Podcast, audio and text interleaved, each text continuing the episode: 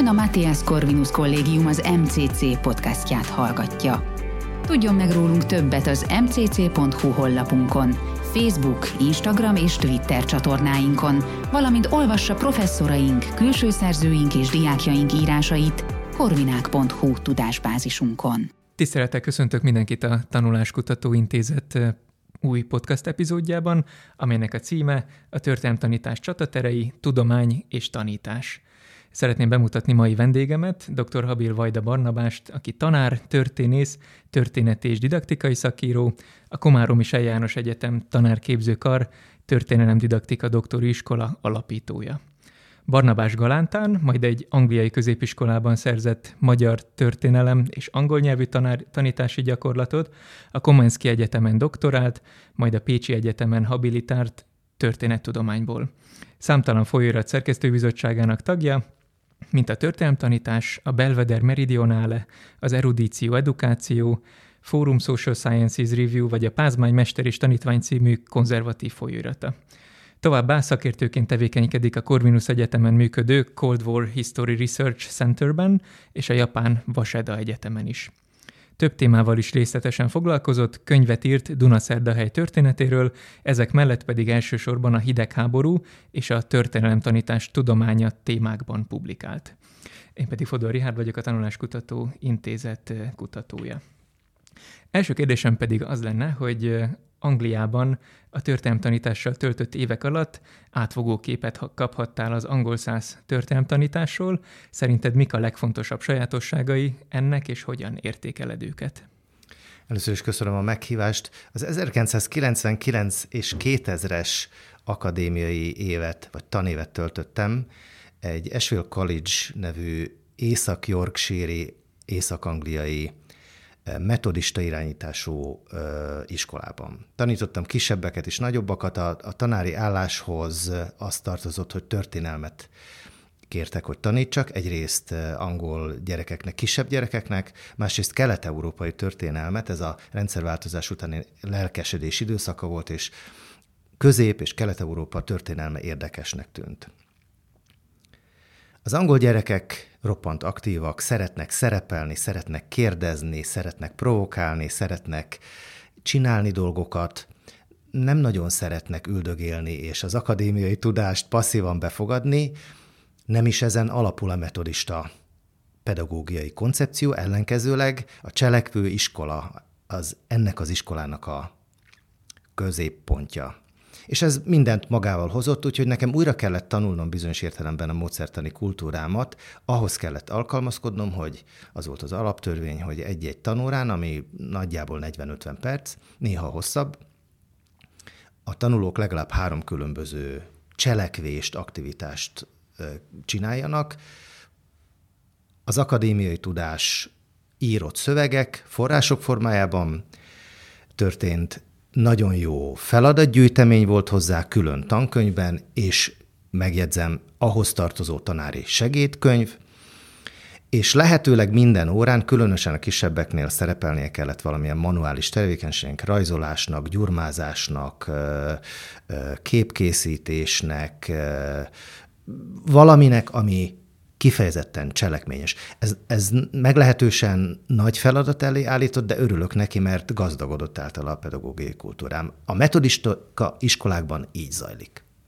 Köszönöm, és a gyakorlattól az elmélet felé az lenne a következő kérdésem, hogy néhány évvel ezelőtt egyetemi tankönyvet írtál a történelemdidaktikáról, ugye ezen a területen doktori iskolát is, doktori programot is alapítottál.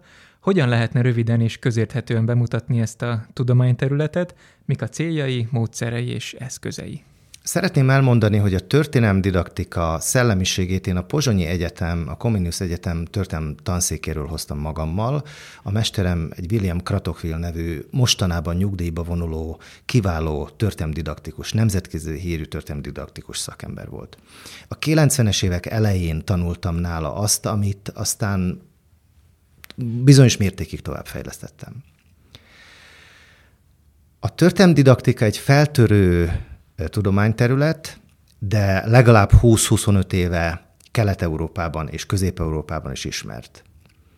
A történelemdidaktika a történelmi kultúra, a történelmi gondolkodásnak a tudománya, ezeknek a fejlesztésének a tudománya, elsősorban iskolai közegben, de a közéletben is. Ez azt jelenti, hogy a módszertanon túl, azon kívül, hogy a pedagógus jelöltek azt tanulják, hogy milyen alapvető óratípusok és egyebek vannak, azt is ambicionálja, arra is tör, hogy a közéletben körülöttünk lévő, a történelmi kultúrával kapcsolatos jelenségeket, emlékműveket, eseményeket, politikai szónoklatokat, ünnepeket, egyebeket is megpróbálja értelmezni a korszerű történettudomány és a korszerű nevelés elmélet szempontjai szerint.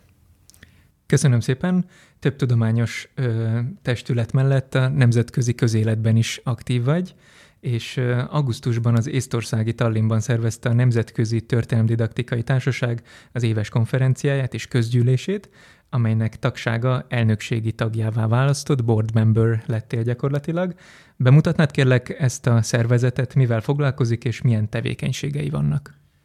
A Nemzetközi Történelemdidaktikai Társaságnak nagyjából 20 néhány éve vagyok tagja, és ide viszont a magyarországi kollégák révén kerültem, elsősorban a magyarországi történelemdidaktika legnagyobb tekintélyei F. Dárdai Ágnes és Kaposi József révén kerültem közelebb hozzájuk, és ez a társaság arra szövetkezett, hogy így mondjam, hogy a világ minden tájáról egyesítse azokat az innovatív erőket, elméleteket és gyakorlatokat is, amelyek a történelmi kultúra fejlődését szolgálják. Meg kell mondanom, hogy nagyon szerteágazó tevékenységről van szó.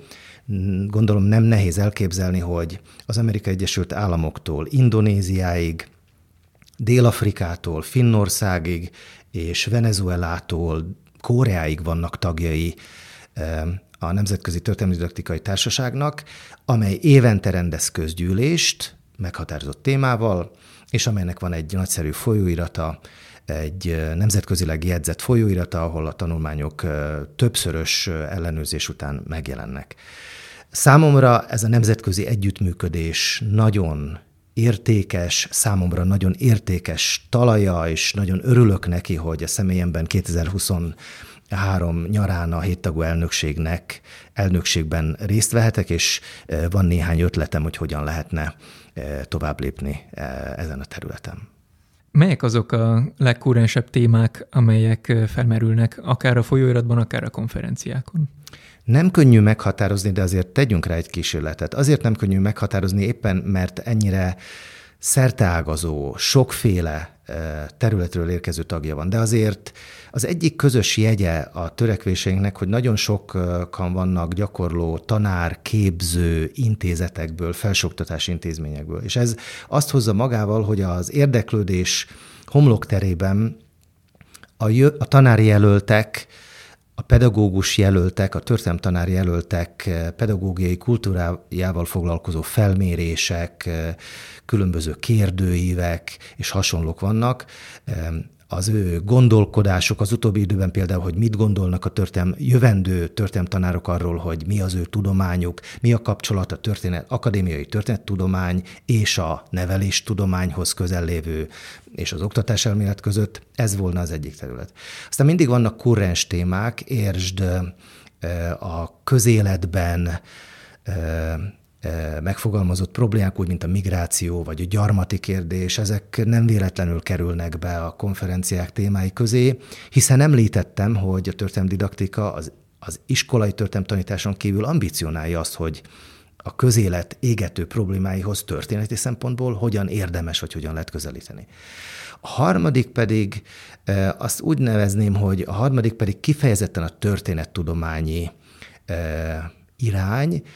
A Nemzetközi Történelemdidaktikai Társaságnak azt hiszem, hogy kisebb része kifejezetten kutatótörténész, jelentős részük német, és ők akár középkori, akár újabbkori, akár jelenkori problémákat, történeti problémákat dolgoznak föl, és próbálják úgy megfogalmazni, hogy ez az iskolában valahogyan értelmezhető legyen.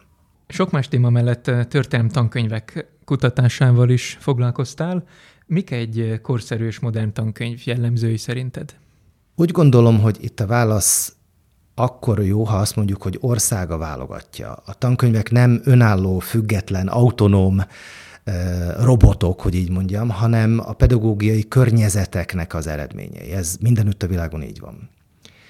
Ha most ettől eltekintünk, tehát nem konkrét országokról gondolkodunk, akkor azt mondhatjuk, hogy az európai történelemdidaktikai gondolkodásban, amelynek tehát a célja a történelmi kultúra és a történelmi tudatosság és a történelmi gondolkodásnak a fejlesztése, ha ezt elfogadjuk, akkor a jó tankönyv ehhez segíti hozzá a tanulót.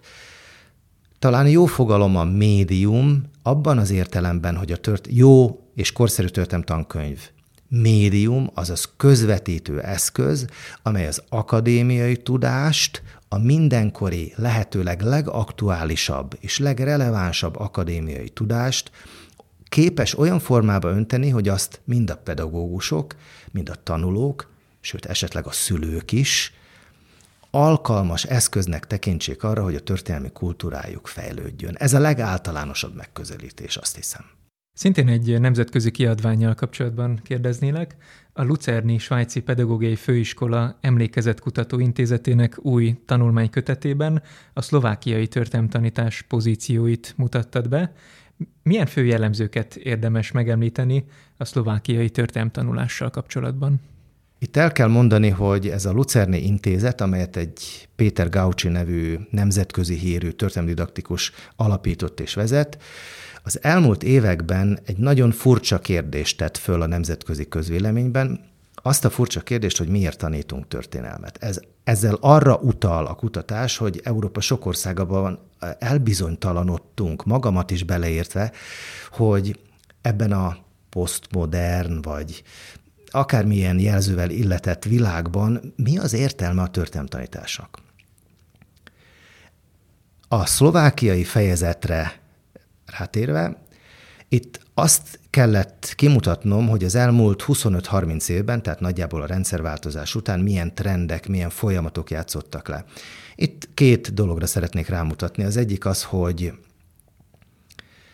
az egyik tendencia nagyon egyértelmű. Én, aki visszamenőleg 100 évre vizsgáltam csehszlovák, szlovák történelmi tankönyveket, azt állítom, hogy a mindenkori csehszlovák és szlovák állam egyértelműen, határozottan és probléma nélkül a történelmi tananyagok nemzeti tartalmaira helyezi a hangsúlyt, aljegyzetként pedig dehungarizálja, tehát magyartalanítja a tartalmakat és a szellemiségét. Ez számomra teljesen egyértelmű trend. A mindenkori csehszlovák és szlovák állam a nemzeti céljait az oktatásban és ezen belül történelemtanításban töretlenül csinálta, és ma is csinálja. A másik trend szerintem meg az, hogy a rendszerváltozás óta azonban nagyon komoly fejlődés, didaktikai és módszertani változás történt a szlovákiai történelemtankönyvekben, szerintem nagyon sokat fejlődtek, módszertani értelemben, nagyon sok szempontból éppen William Kratokvílnak köszönhetően, és az ő általa nevelt történelemdidaktikus generációnak köszönhetően nincs sok tagja, de az a néhány van, akik tankönyveket írnak, szerkesztenek, és így tovább. Tehát van egy nagyon komoly fejlődés. Természetesen ez a szlovákiai fejlődés, ez egészen más, mint a magyarországi pálya, hiszen Szlovákiában nagyon egyszerű történelmet tanítani, mert nem kötelező érettségi tantárgy, és nincs is súlya például az egyetemi felvételiben. Én ezt óriási szabadságnak tekintem, de igen, az állami befolyás folyamatosan benne van.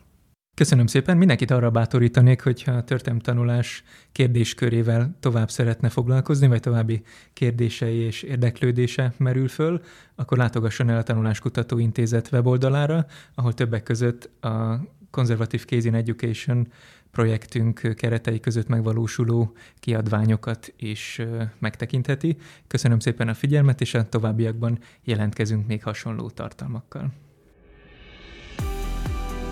Köszönjük, hogy meghallgatta ezt az MCC Podcast epizódot. További híreinket és tartalmainkat megtalálhatja az mcc.hu honlapon, valamint Facebook, Instagram és Twitter csatornáinkon.